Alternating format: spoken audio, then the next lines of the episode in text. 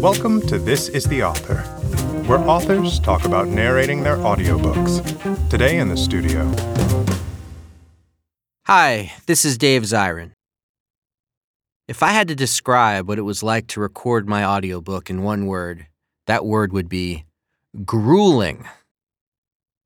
I wrote my book because I really felt like Jim Brown is a complicated figure, and we don't write enough about complicated people. He is not perfect. He is not evil. He is not an angel. And that, in and of itself, I think provides lessons that are incredibly rich for us today.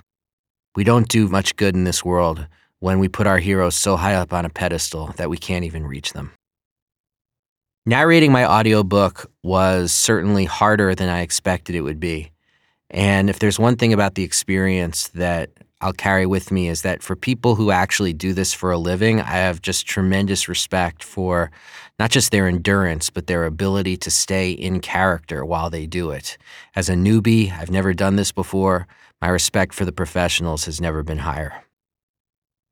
I realized I had trouble pronouncing many words, but the one I think I'll carry with me is former LA Mayor Antonio Villaraigosa. Did I even get it right now? I'm not even sure. Via Ragosa. Okay, let's go with Villaraigosa. I'm excited that the book that I wrote is in my own voice. I mean, as tough as it was, I feel like it was truly worth it because the entire book is about me communicating a series of ideas to the reader.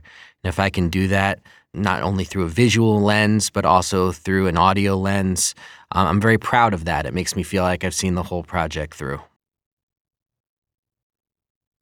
If I wasn't going to record my audiobook, I would cast Keith David. People might know who Keith David is. He's an actor, and you hear him a lot do the narration for some of the ESPN 30 for 30s. He's a terrific actor. I think people listening might know him best as Cameron Diaz's father in There's Something About Mary. But he's been in a ton of movies over the years and he's terrific. And he has the kind of voice that, I don't know, it's both intense and inviting.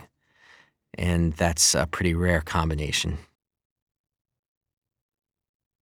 Certainly, I remember Mrs. Hipkins in elementary school because she wasn't only a librarian, she wrote a series of young adult books about people like Joe Namath and Gordie Howe. And she read us her own books about these athletes. And that got me thinking at a very young age that you didn't merely have to consume sports, that you could write about sports, that you could do more than play sports, that there are many ways to be part of the sports world. It was a librarian who first taught me that lesson. The last great audiobook I listened to was Unfamiliar Fishes by Sarah Vowell. It's a history of the island of Hawaii. I listened to it before traveling to Hawaii for the first time to interview an athlete named Michael Bennett for another book I wrote with that particular player. And it was engaging and interesting, and she had all sorts of guest voices come in. And I guess that would be my dream if I ever get to a point in my own career where I can do an audiobook, but instead of me reading the quotes, I get all sorts of fun people to come in and do it. That's what Sarah Vowell did, and it made for quite the spicy listen. This is the Author is a production of Penguin Random House Audio. Thank you for listening.